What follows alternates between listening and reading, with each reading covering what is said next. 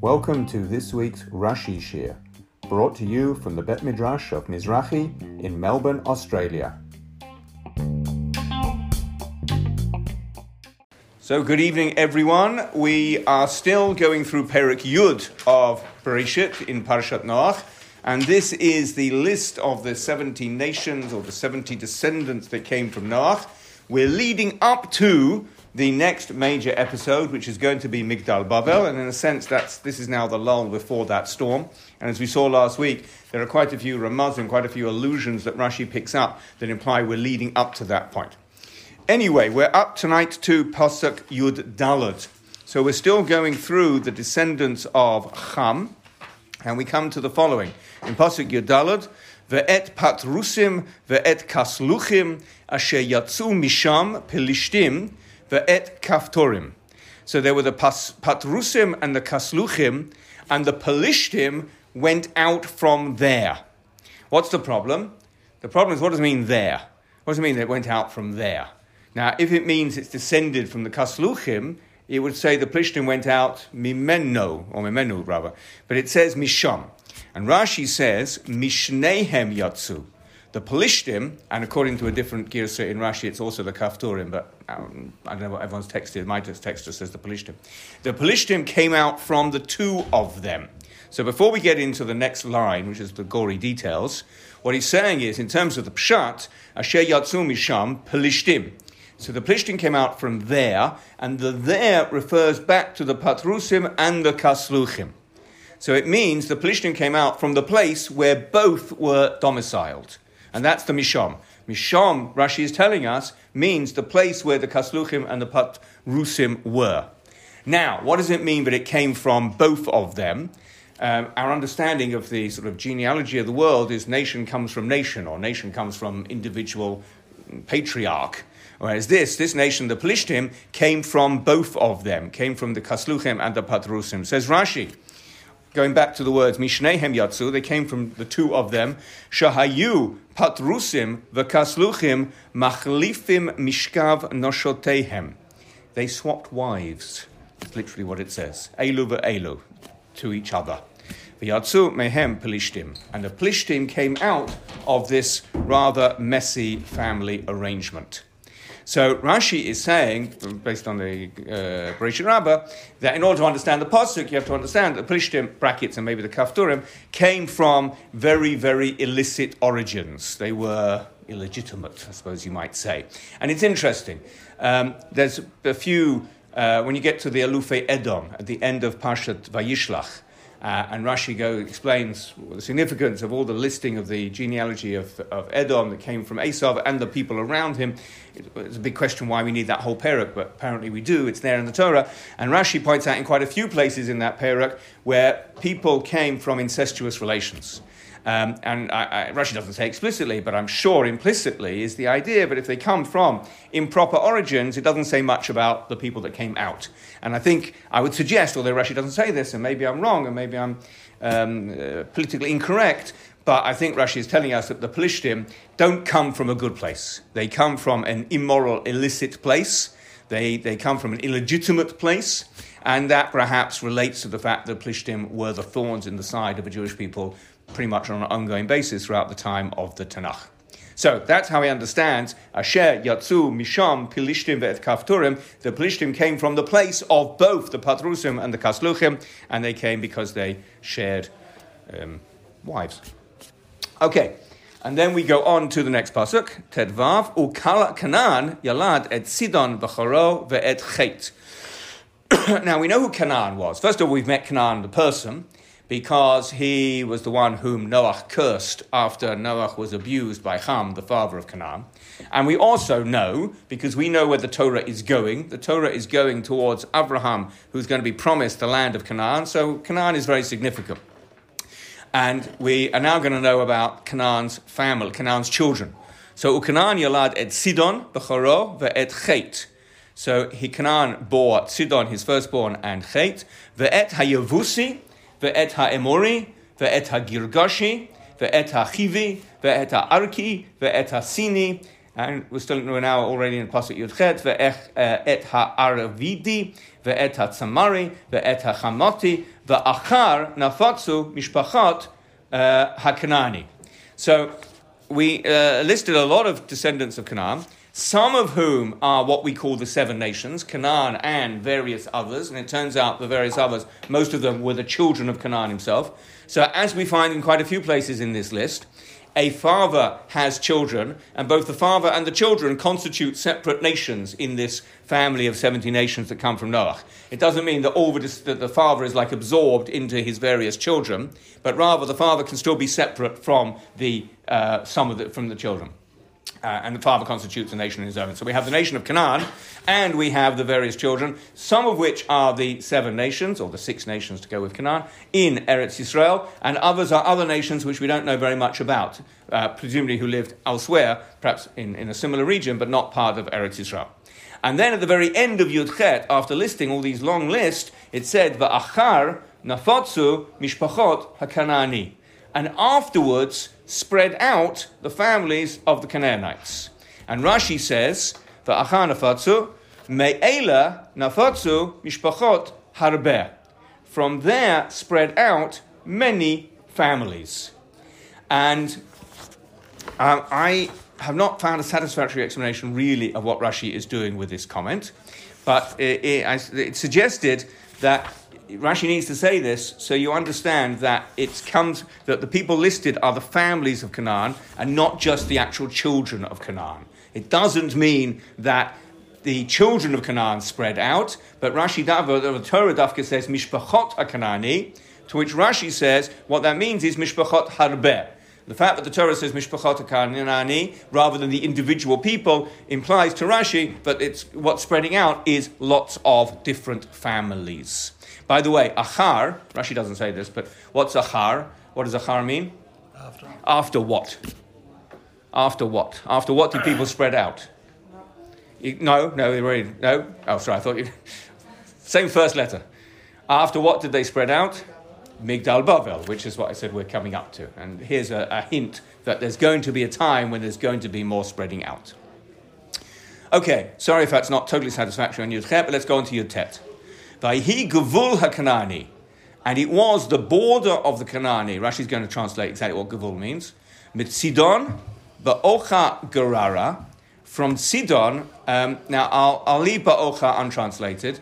Uh, Gerara, which is somewhere in the north, ad Azza to Azza, Gaza. Ba'ocha Sodoma, um, going to. I'll leave it as going to Sodom, Amara, Adma, Utzvo'im, ad Lasha. Sodom, Amara, Adma, Utzvo'im are going to be mentioned later on when Avraham deals with the four kings and the five kings. They're all in the same area, roughly around Sodom and Amara, roughly around the Dead Sea, uh, to Lasha. So we have there the borders of the land of the Kanaani. Why do we need to know the borders of that land and not anywhere else?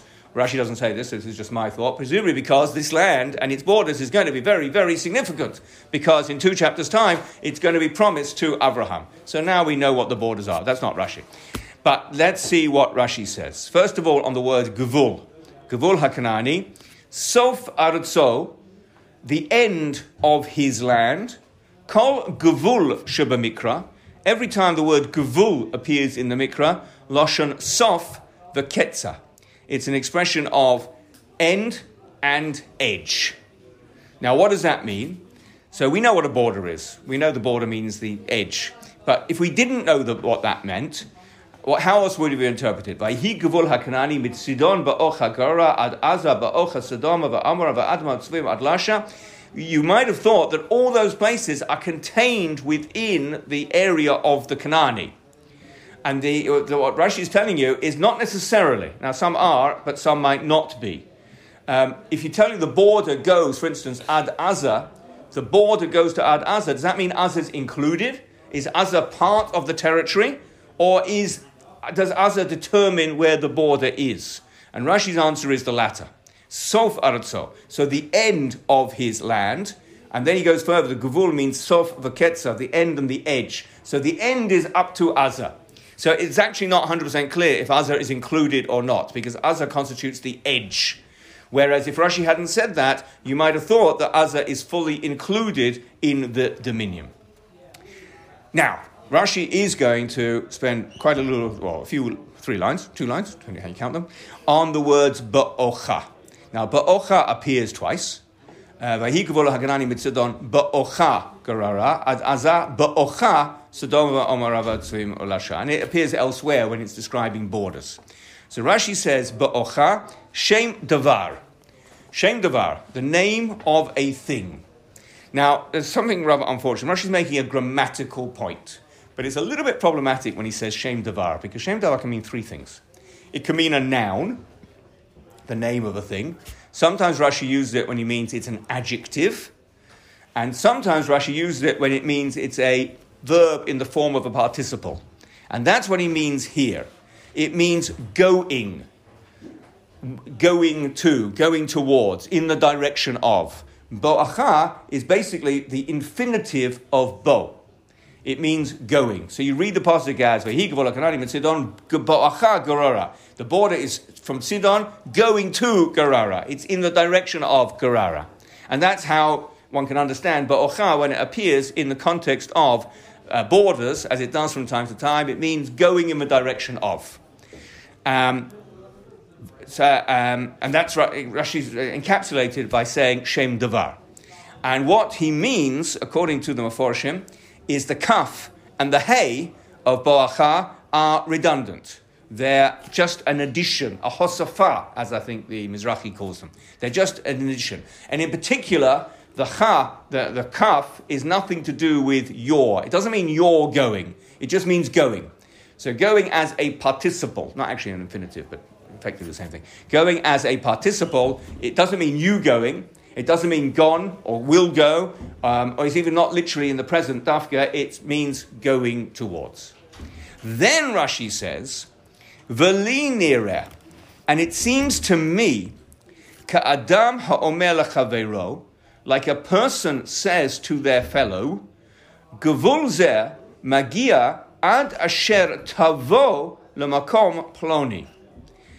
The board, this border reaches until you come to a certain place. The Torah speaks in the language of man, and sometimes the Torah puts in idioms which would be the sort of thing that a person would say one to another. So, and the Torah here, according to this explanation, which even though he doesn't say Davar Acher, he says Nirali, it sounds like it's a second explanation, an alternative to the first. According to this second explanation, the Torah is telling you, uh, in the third person, this is where the border is, but it's using the expression that people might colloquially use when they're talking one to another. And they would say, the border was from Sidon, like when you go to Gerara, like when you go to Gerara. And what's the key difference between Rashi's first explanation and Rashi's second explanation? And I've tried to highlight it. According to the first explanation, as I said, the chaf and the hey were redundant. And what does chaf mean?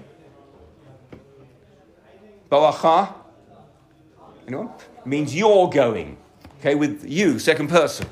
According to Rashi's first explanation, it doesn't mean that. It just means going, with no you, no pronoun, no person involved. According to Rashi's second explanation, it's like a person says to another person, it's as you go to Gerara.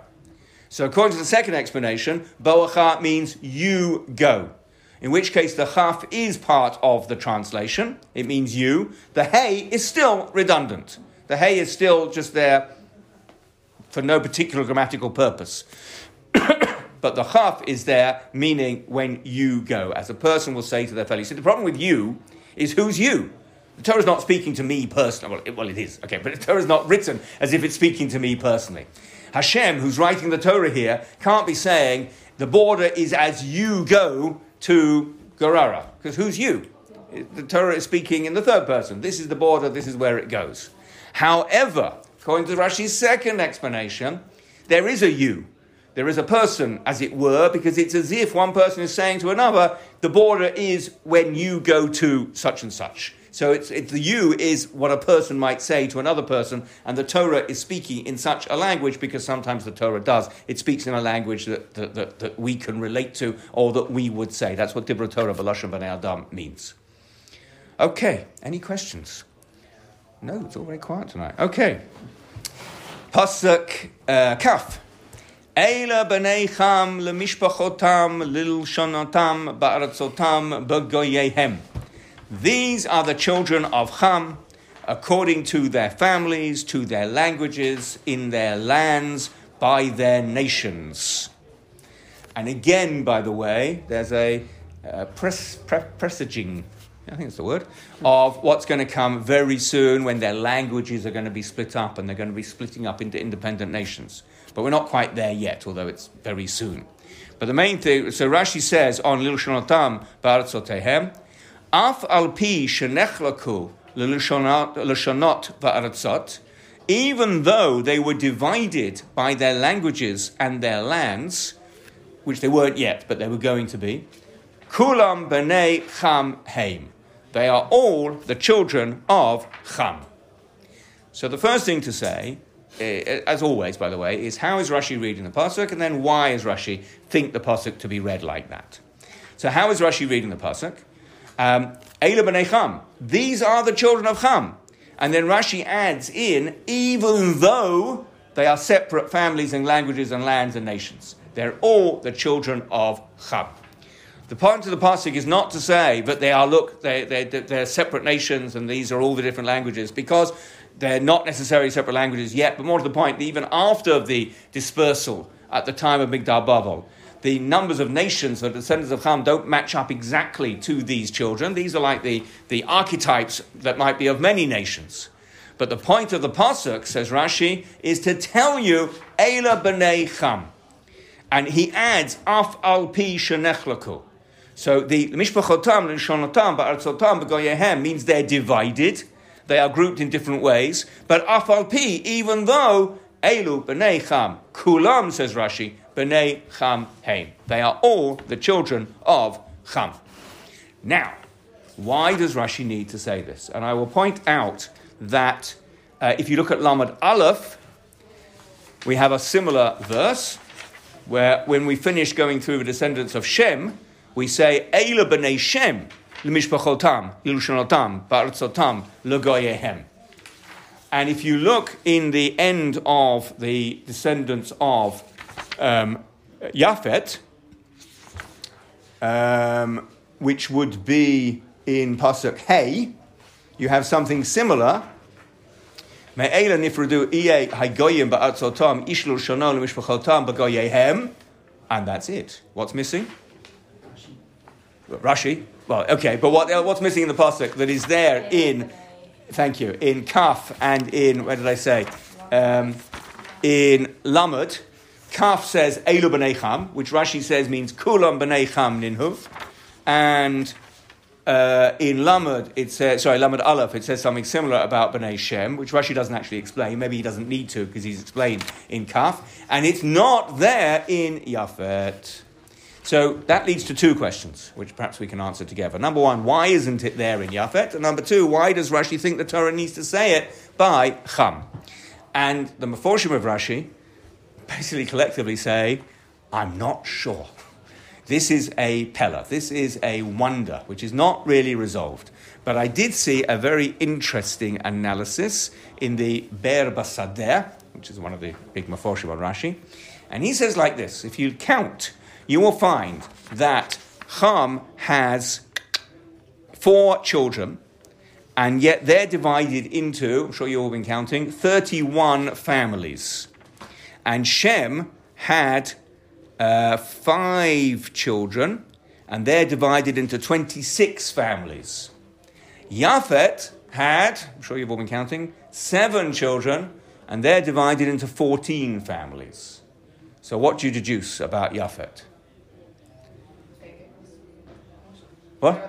There are less of them. And the multiplying factor is much less. He has seven children, and they each divide into, on average, two further families.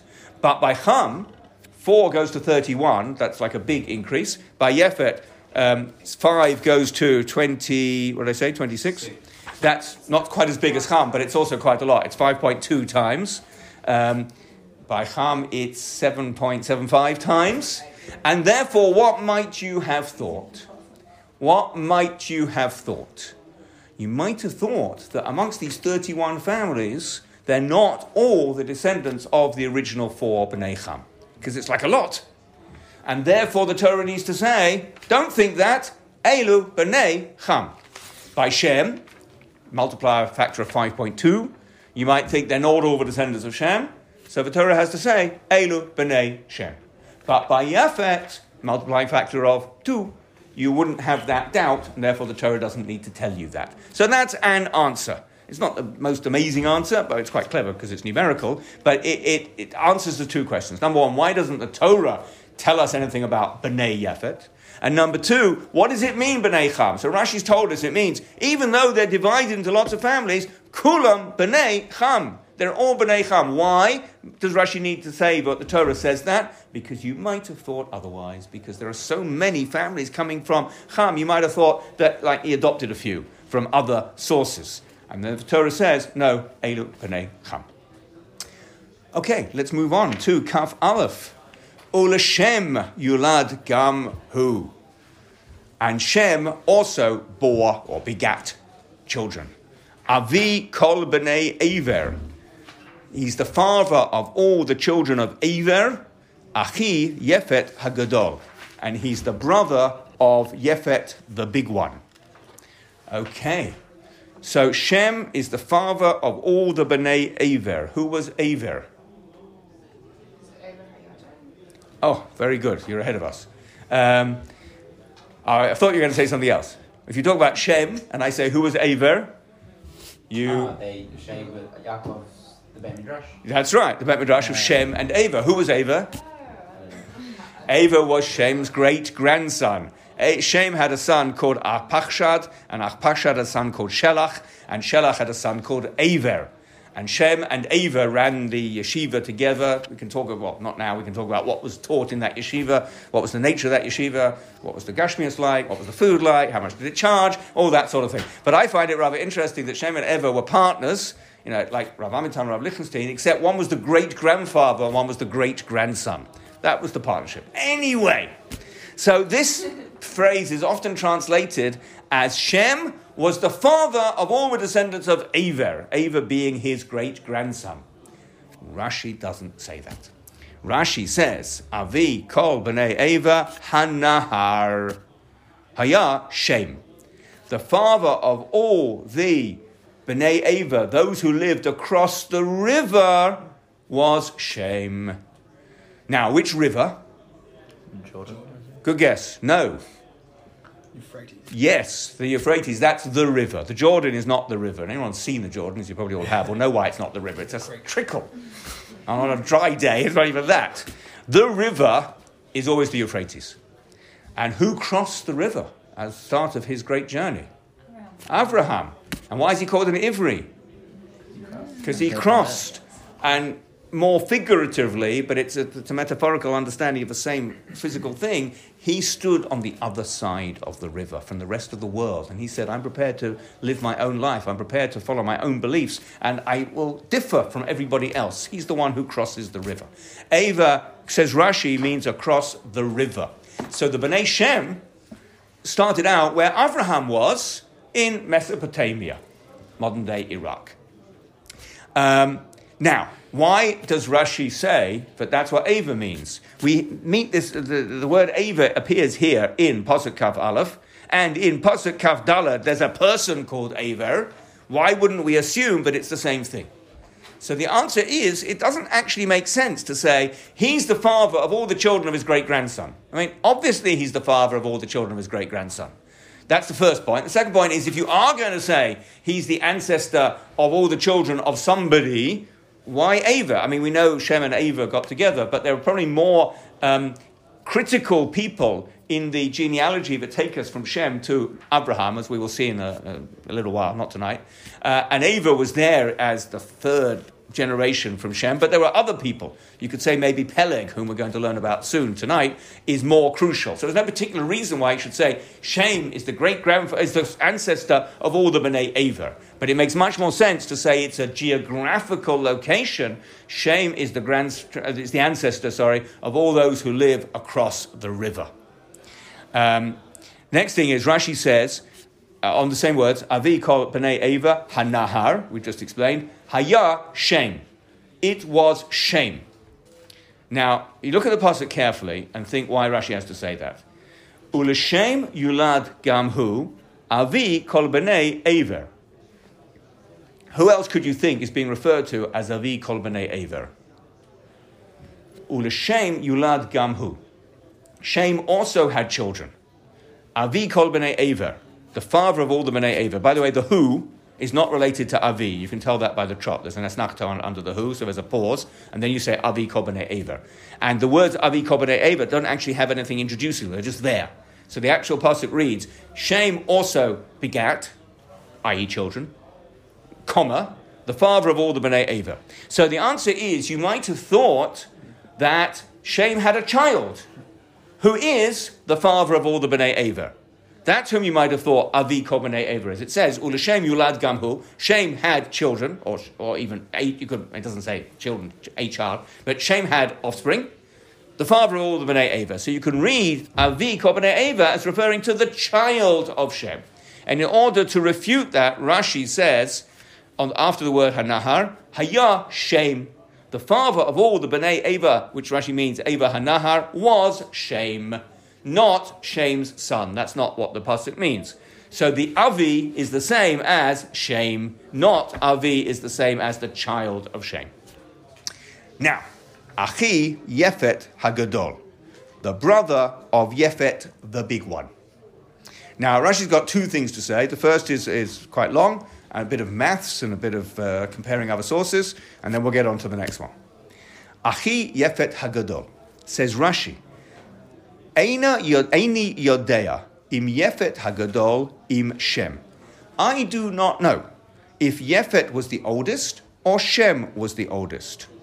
Keshehu Amer, when it says, and that's later on in Peleg Yud Aleph Pasuk Yud, Shem ben Mea Shana Shanatayim Achar Hamabul. Shem was a hundred years old, two years after the Mabul. So very quick little bit of arithmetic. How old was he at the time of the Mabul? ninety-eight. Thank you. ninety-eight. Now, that was, that was quite straightforward. It wasn't a trick question. Um, it's going to be relevant. Have uh, Omer, so we can say Yafet Hagadol. Yafet was the oldest. How do I know Yafet was the oldest, or older than Shem? Shaharei ben chamesh me'ot shana haya Noach k'shehitchil laholid. Because we know that Noach was five hundred years old when he began to have children. And that was said explicitly in Perek Hei Chet, Pasuk Lamed Bet. V'hamabul haya b'shana sheish me'ot l'Noach. And the Mabul was in the six hundredth year of Noach. Nimtza shehagadol babanav haya ben mea shana.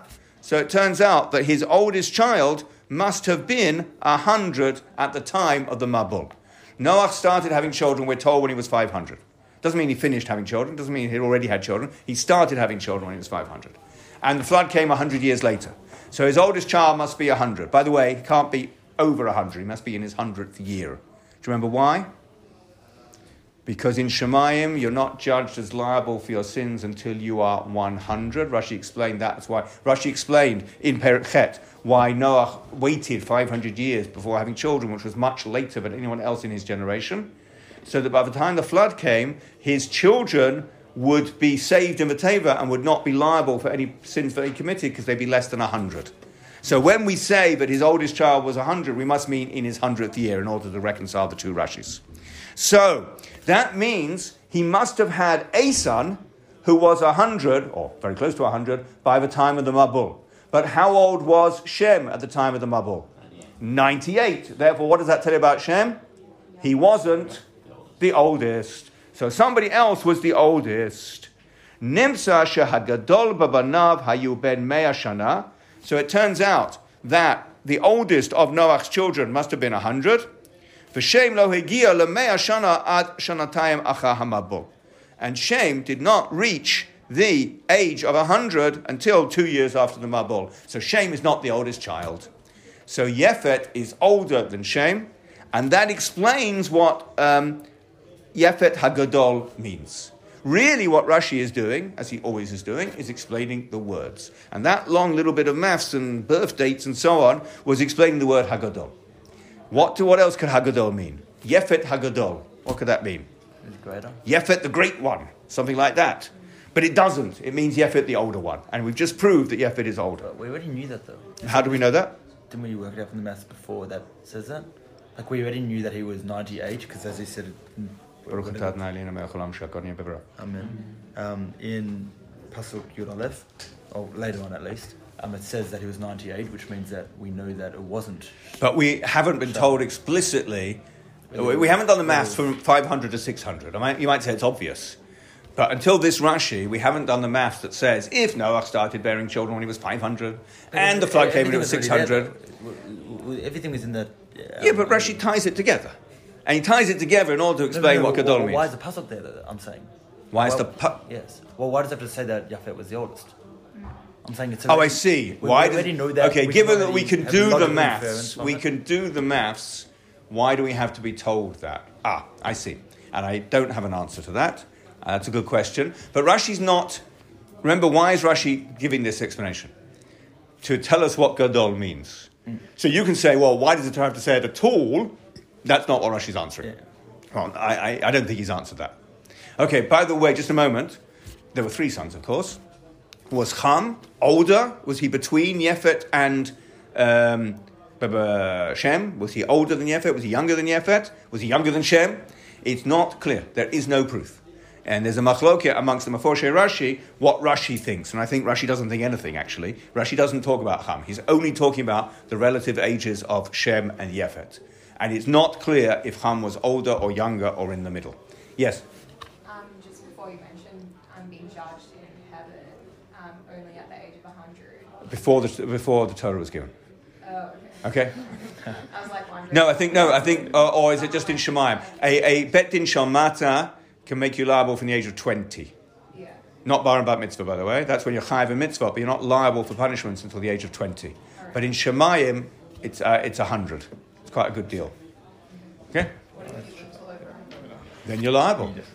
Please God, we should all live to Me'ever Esrim. Then you get one hundred twenty. Okay. The next Rashi says, Achi Yefet. Doesn't say Hagadol, because that's not what this Rashi's talking about. The brother of Yefet. What's the obvious question? Well, yes. Okay. Uh, oh, okay. Well, we're going to answer that, actually. There's another brother. Cham's been written out.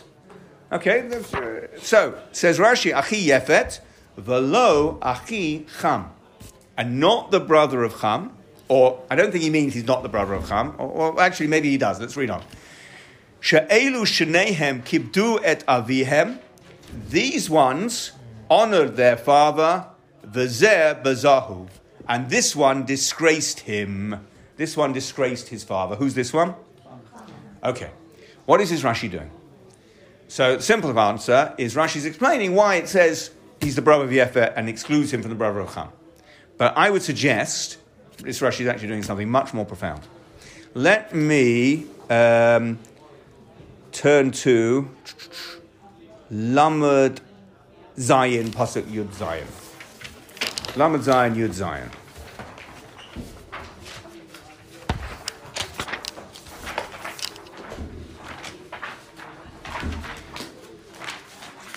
Uh, actually go back to um, Tetvav. This is the story of Yosef.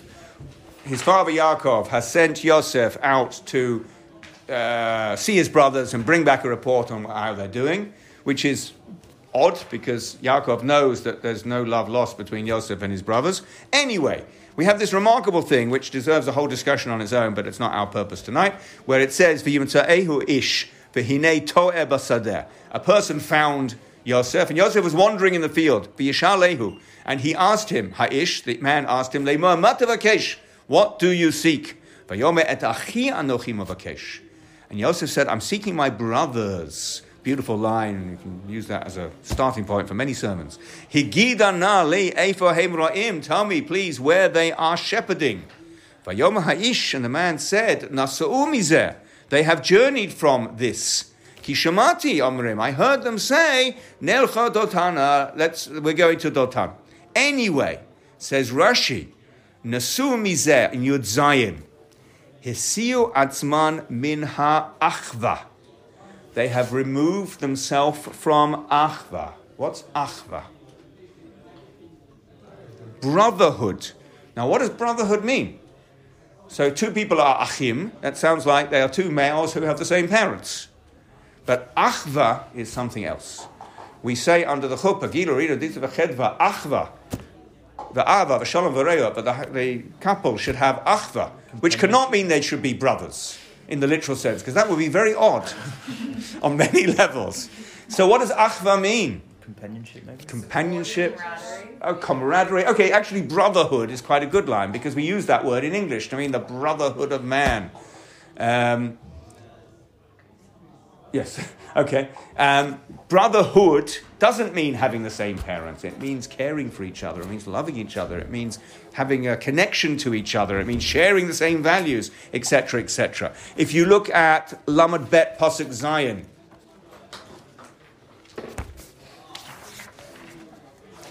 Yaakov is waiting to be reunited with Esau. And he sends messengers to see what's going on with Esau. V'yashuvu hamalachim. The messengers came back. El Yaakov, Leimar, Bono alachicha, El Esau. We came to your brother. We came to Esau. Says Rashi, Shahayita omer achihu. You, the messengers say to Yaakov, you sent us to meet this guy and you told us he was my brother. Avahu noeg imacha ke Esau harasha. But he is behaving to you like Esau the Rasha, Odeno Besinato. He still hates you. What's the but? Rashi says, aval. Why aval? You said, messengers say to Yaakov, this is Rashi, you said he's my brother. We don't think he's your brother. Why not? Because he's a Rasha and, and more than that, Odeno Besinato. He's hating you. Now, Yaakov could say, he is my brother. We come from the same parents. The messengers aren't buying that. The messengers are saying he doesn't express the quality of brotherhood. I'll show you one more example. Um, um,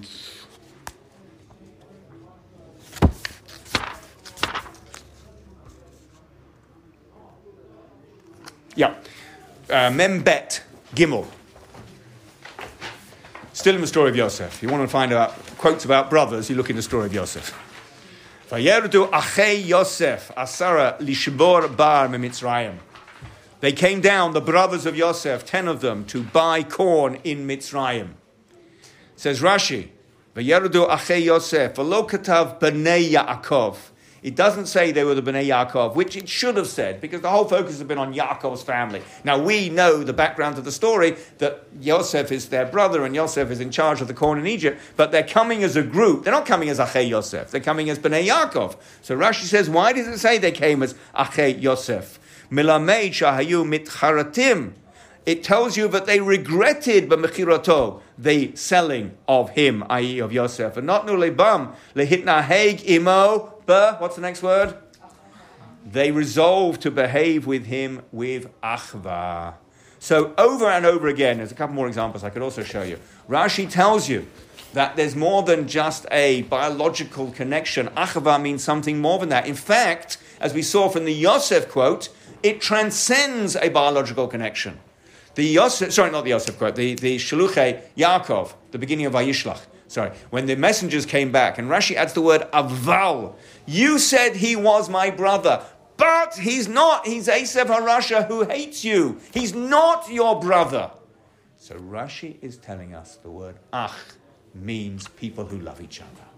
That's the point. And that's why Rashi here says, you know what? The Torah is telling you, Yafet, sorry, Shem was the brother of Yafet, and he was not the brother of Cham. So the first words of that Rashi, you could read them as a question mark, as a bitmia, as we say in, in, in Gemorish. V'lo achei Cham, was he not the brother of Cham? I don't think that's how you read it. I think he read it as v'lo achei Cham. He was not the brother of Cham. Because to be a brother, as we've seen from a number of examples, you have to at least share the same values. And Shem and Yafet shared the value of honoring their father, whereas Cham was diametrically opposed.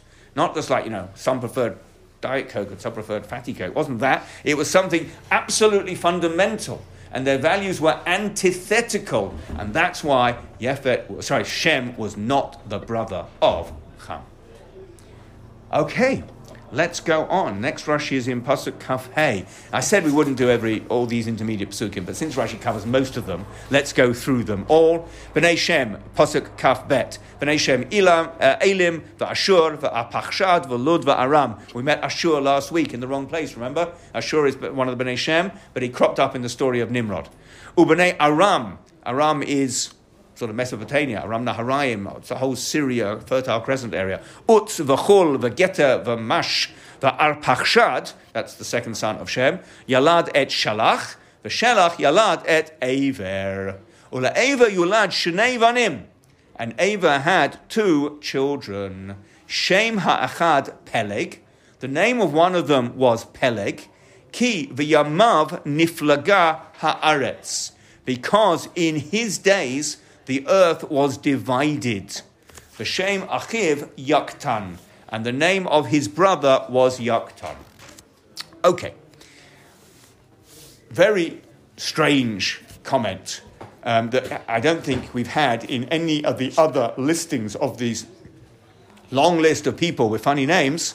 On this pasuk with Peleg, we're told why he was called Peleg. Because the the uh, the earth was divided in his days. When was the earth divided? After Babel. After Babel, as I did say at the beginning, the, the, this this parak this this this parak is replete with hints about what's coming next, and this is explicit. That Peleg is born, and sometime in Peleg's life, the world's going to be divided. What does that tell you about Eiver, the father of Peleg and Yoktan? Seemingly prophetic. Very true. Yes, that's exactly what Rashi says. Okay, Rashi says, Niflaga, Nitbalbalu haloshonot, the languages were mixed up, V'nafutsu min habika, and they scattered, they were scattered from the valley, V'nitpalgu b'chol ha'olam, and they were divided into the whole world. What's the valley? Well, I'll just tell you, if you look at Uh, Yud Aleph Bet,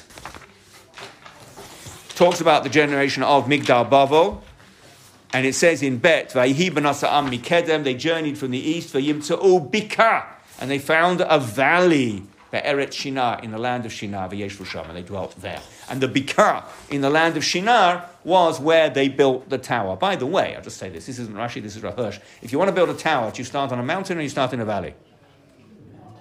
You start on a mountain, why? More efficient. Why is it more efficient? You get to see more. Because you've already got the heights. You've, if you're trying to get to the heavens, you might as well start a thousand feet up, and you've got the mountains that does the, you know, the first base for you. Um, but they didn't. They started in the valley, which is a pretty bad place to build a tower. Okay, when we get to it, I'll share. Sorry? It's hard to get to the bottom of the tower if it's going to be some sort of like structures like where people go inside the tower. Well, and if you put it in a valley, it's hard yeah. to get down. Well, that's that's a, a, sorry, it's a practical problem, but I think the, the obvious problem is if you're trying to get height, you might as well build it on the top of a mountain where you've got the, the ready-made height to start with. Anyway, when we get there, um, I'll share with you Rav Hirsch, even though it's not Rashi, but it's so good. Um, okay, so that's the Bika, and that's what Rashi means. Now, Rashi understands Niflaga in two senses, and he says they both happened, and they're both alluded to in the name Peleg. What's the two divisions? First of all, the languages are Um, confused, and they um, the nafutsu min habika, and therefore the people are scattered from the central place where they were. The nitpalgu b'chol olam, and they're dispersed, divided rather, throughout the whole world. Peleg means to divide, essentially.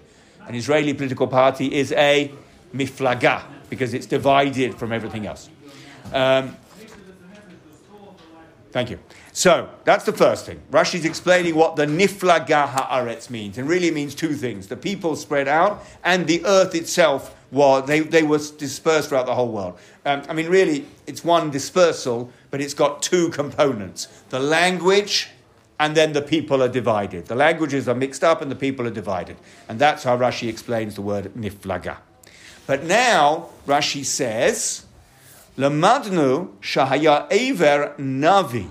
This teaches us that Eiver was a Navi. Now, by the way, Rashi doesn't say this, but I think there's a connection to the fact that Eiver's a pretty good guy. How do we know that Eiver's a good guy? From the Midrash that says he yeshiva. ran the yeshiva with his great-grandfather Shem. And the Torah doesn't talk about this yeshiva, but Rashi does in a few places. Yaakov spent fourteen years there, according to Rashi, et cetera. So I think it's suggesting that Eiver was special. He was a prophet because he had prophetic powers, and most people didn't, and he did. Even though, I mean, there's been allusions to Rashi. Rashi said that people like knew the flood was coming. The wives of Lamech, if you remember all the way back to that, they wanted to stop having children because they thought there was no point because there was a flood coming. So there were things that people knew about in the future. But here, Eiver seems to have a unique prophecy, and he not only knows about it, but he acts upon it. He gives to his children names, or a child names, in relation to it. So, back to where we were. Lamadnu shahaya Eiver Navi shekara Shem bano al Shem ha'atid. He named his child about the name of the future, about a thing that's going to happen in the future. So the first thing is, Rashi says, it tells you that Peleg, sorry, that Eiver was a Navi. And I think he's answering the simple question, is how did Eiver know what to call his child on the basis of what's going to happen in the future? It wasn't something that was happening then. It says, Ki biyamav niflaga ha'aretz. It can't be, sorry, you might think that Eiver looks around, he reads the news, and he says, oh, they're building a tower right now, and pump, his wife gives birth, and he says, you know what, I'm going to name my child in honor of what's happening now. That's not the case, because it says, Ki biyamav, in his days, that's in Peleg's days, the earth was divided. So not when Peleg was born, just remember, not when Peleg gets his name, but in the future, the world's going to be divided. So clearly, Eiver was preempting what's going to happen in the future when he names his son. How could he do that? Says Rashi, he was a prophet. Yes? Um, so doesn't quite explain, like, what's Peleg's, uh, sorry, Eiver, Eiver's motive in naming his son after something that will happen? Like, um, is he just trying to point out that he knows that he's, that he's a prophet? Like, what's the point of it? Let me...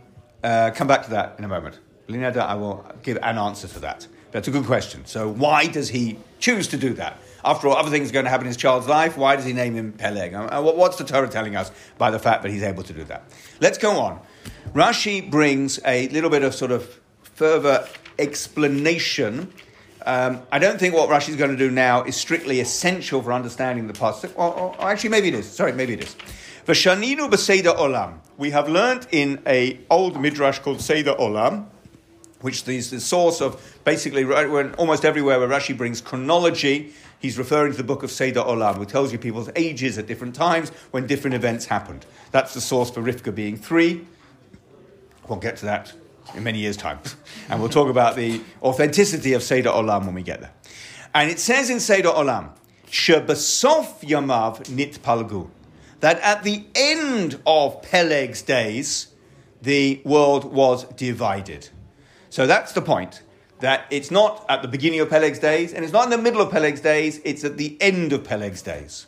Now, she'im tomar b'tchilat yamav, if you were to say it's at the beginning of Peleg's days, harei Yaktan achiv tseir mimenu, Yaktan, his brother, is younger than Peleg, V'holid kama mishpachot kodem lachem. And he bore many families before that, before the tower. Because as we were about to read in Kafvav and Kafzayin and Kafchet and Kaftet, Yaktan had lots of children, Kanai Nahara. And so all those children were born, all these people are born before we get to Perek Yud Aleph. So Yaktan is Peleg's younger brother and has lots of children before Migdal Babel. So it cannot be that Peleg uh, is given his name at the moment of his birth, because at that time was Migdal Bavel, because then there will be no time for his younger son to have lots of children. So it cannot mean that the world was divided when Peleg was born. Um, oh, sorry, Shnei Ma. How do I know that Yaktan had lots of children? Because it says in the very next pasuk, the Yaktan Yolad, Yaktan had children. For Achakach, Vayhi kol haaretz. And after it, we get to Perek Yud Aleph, Pasuk Aleph, which talk, sets the scene for Migdal Babel. Ve'im tomar, so it can't be at the beginning of Peleg's life, for the reason we've just explained. Ve'im tomar be'ebta yomav. Maybe you say it's in the middle of his life. Says Rashi, a general principle, lo ba hakatuv listom eila lafaresh. The Pasuk doesn't come to uh, close up, in other words, to hide information, but rather to give you information. So it cannot be that the uh, Migdal Babel happened in the middle of Peleg's days, because then we wouldn't know anything about the timing of Migdal Babel. This Pasuk is telling us that Migdal Babel happened in Peleg's days. And it must be telling us something that we can learn, that we can work out. And it cannot mean just some time when Peleg was alive, because that doesn't tell us anything. That's the general principle. Lo ba hakatuv lestom elo lefarish. The pasuk must be coming to explain something to us that we can work out. Halamadata shebashanat mot Peleg nifalgu. That tells you that the year in which Peleg died, that was when the world was divided. Now, by the way, I'll answer your question. I think possibly the answer to your question is, what is it? Why did Eiver choose to call his son Peleg, and what's it telling us? Eiver is, as I keep saying, a good, good, good guy. He's on the side of the of, of the angels, and the people building the tower was a bad thing. Uh, sorry, the people building the tower were doing were bad people, and the tower, as we will see next week, was for the sake of a bad purpose. And Eiver is warning against it, and I think he's naming his son after the tragedy which is going to engulf the world. And I would go further, this is me, it's not anybody else. I think he's warning people about the tragedy that's going to engulf the world. Okay? One last thing. No, we, well, we, I think we just fit in Yaktan as well, but I will point out, and Rashi actually does the maths elsewhere, Peleg died when he was two hundred forty-eight, I think. Uh, sorry, two hundred nine. No, yeah, he was yeah. two hundred nine. No, sorry, plus thirty, two hundred thirty-nine. Uh, I'm looking at Yud Aleph, Yud Chet, and Yud Tet. And if you do the maths, you find that Avraham Avinu was forty-eight years old at the time when Peleg died. Which means, based on the Rashi we just learned, Avraham Avinu was forty-eight years old when he, uh, at the time of Migdal Babel. How old was Avraham Avinu when he discovered God? When he worked out there was one God in the world. So there's two versions. Fascinating discussion. Um, Rav Soloveitchik's got a beautiful piece on this. Um, there's two sources in the Gemara, um, whether he was forty-eight or whether he was three. And what's the significance of forty-eight? Where did forty-eight come from? So it's actually um, Menachem Leibtag who makes the connection and says he was forty-eight at the time of Migdal Babel. So maybe what the Gemara is saying is Avraham discovered God as a reaction to the disaster of Migdal Babel. That's when Avraham realized there had to be a different way. And by the way, since I've mentioned it, so the Rav, Rav Soloveitchik says uh, the three is discovering God as a child and like an emotional level. forty-eight is discovering God as an adult, mature philosopher. And the reason the Gemara gives two suggestions is because you need both. You need to connect to HaKadosh Baruch Hu like a three-year-old, and you also need to get to HaKadosh Baruch Hu like a forty-eight-year-old, like both a child and a mature thinker at the same time. Anyway, let's finish off this Rashi. Yaktan. He was called, his second son was called Yaktan. Shahaya Anav. He was humble. Umaktin Atzmo. And he made himself small. Lakach Zachar Laha'amid Kol HaMishpachot Halaluf. And therefore he merited to raise up all these families.